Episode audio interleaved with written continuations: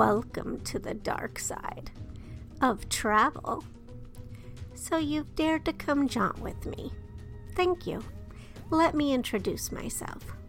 I'm Courtney Mroch, Ambassador of Dark and Paranormal Tourism for Haunt Jaunts, a destination for restless spirits who dig hauntings, true crime, horror, Halloween, and weird days.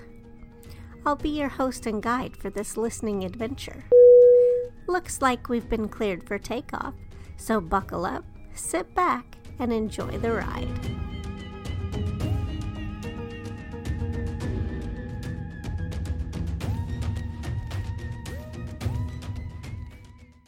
We stayed at the Hotel Captain Cook as part of the land tour of our Alaskan cruise.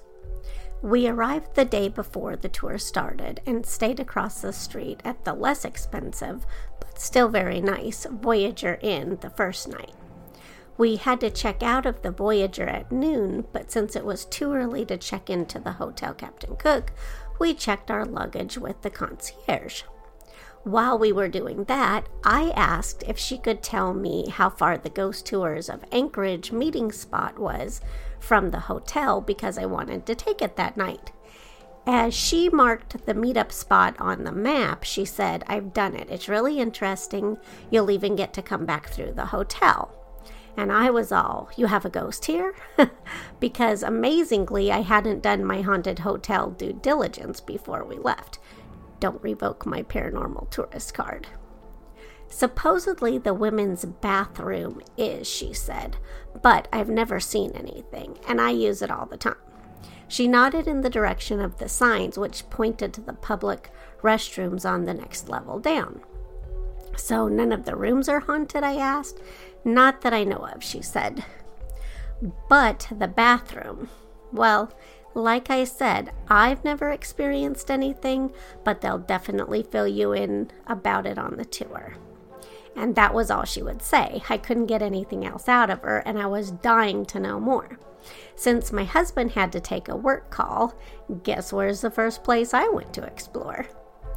From the outside, it looked harmless enough, pretty normal, nothing spooky or paranormal, but when I stepped through the doors, wow, I wasn't expecting to find such a grand, elegantly decorated bathroom.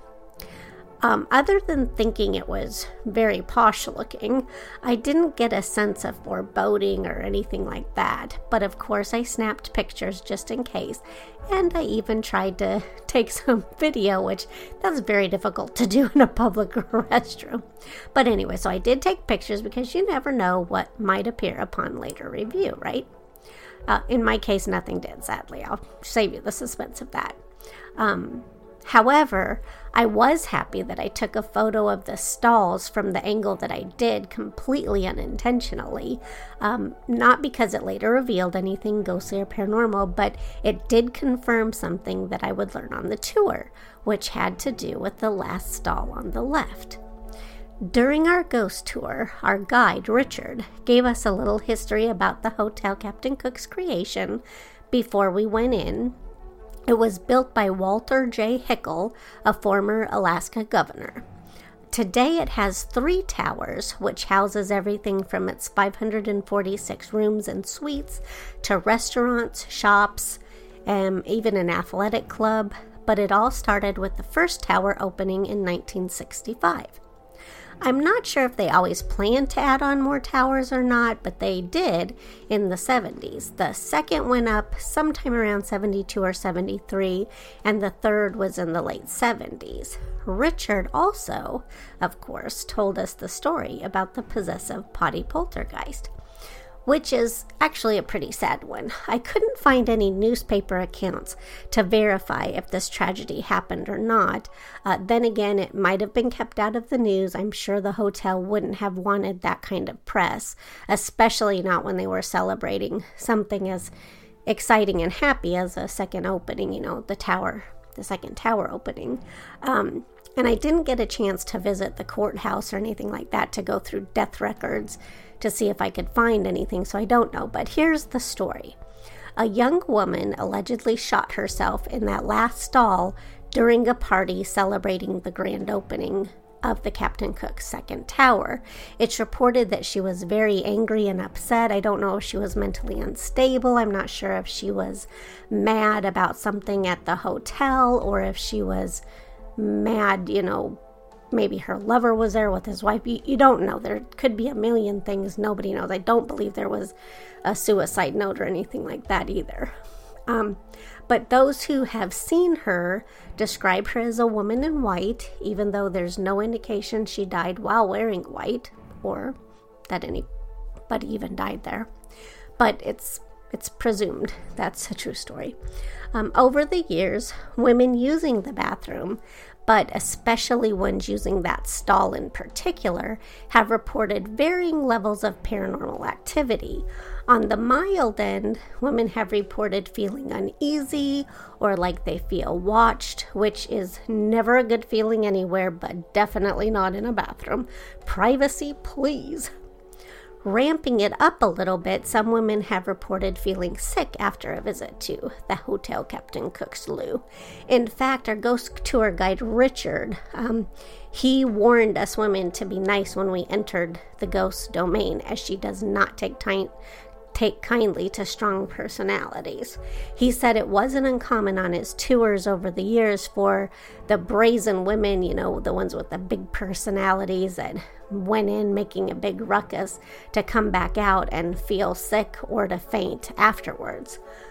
And then on the more aggressive end, the ghost has done things like violently shaking the stall walls and even grabbing toilet users by their ankles, which I don't know about you, but I'd be glad to be on the toilet if the wall started shaking, and for sure if someone suddenly grabbed me from behind by my ankles. I am positive I'd squeak out a number two and toilet paper. I am also positive I don't think I would even bother with it in my mad scramble to flee as fast as I could, which sounds not only extremely messy, but humiliating. And perhaps that's why it was permanently closed. Maybe the operations manager could foresee a catastrophe like that happening and just wanted to make sure to spare anyone from having to endure that, including those who would have to clean it up after. Because it was actually a woman who experienced the ankle grab and the shaking walls who was the catalyst for why the last stall on the left is now permanently out of use. The woman was personal friends with a Hickel family member who was in charge of hotel operations at the time she had her experience. The operations manager decided enough was enough. She didn't know if there was any truth to any of the ghost stories, but she knew her friend was not prone to pranks or to exaggeration and that her fear was very sincere. If she said she'd experienced what she had, then she'd experienced it. So something had to be done. But what? The operations manager decided to start paying visits to the ghost. From time to time, she'd go down, and perhaps she even still does to this day, and talk with her. She'd fill her in on what was happening around the hotel and, you know, things of that nature. It seemed to appease the spirit. Guests reporting spooky incidents in the bathroom dropped, but they still happened. Maybe if no one bothered the ghost, she would stop bothering, you know, people too. So the operations manager ordered that the stall's door remain shut. That didn't always happen, though. Was the ghost opening it, like how she's said to sometimes turn the lights off and on? Or did the cleaning people sometimes forget to shut it back up? That's very possible. But was there a way to make sure that the stall stayed closed? The operations manager had an idea for that, too. Bolt it shut. I had to see for myself if that was true, so I stood on the toilet in the stall next to it, and sure enough, there is a bolt that is permanently locked. You would have to unscrew from the inside to get it off.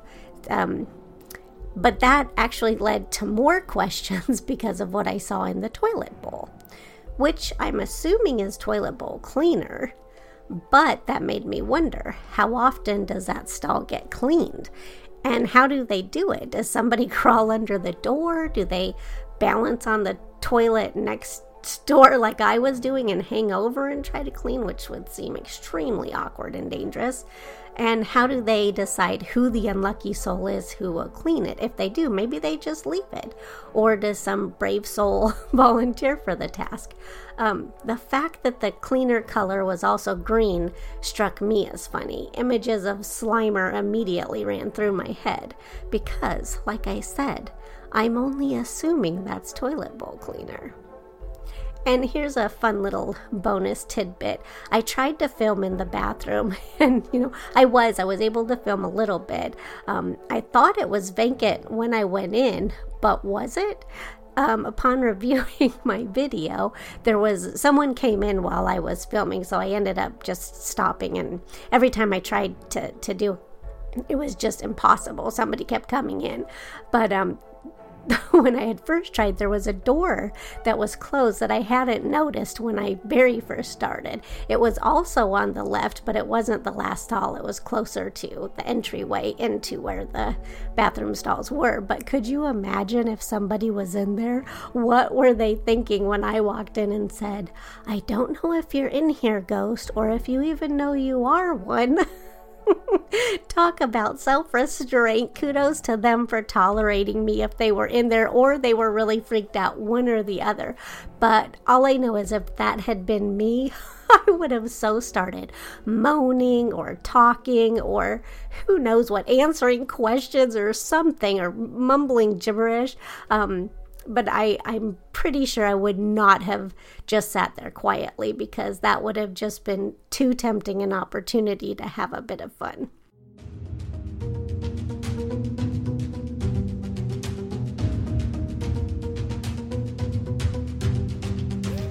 You've been listening to Haunt Jaunts, a podcast for restless spirits.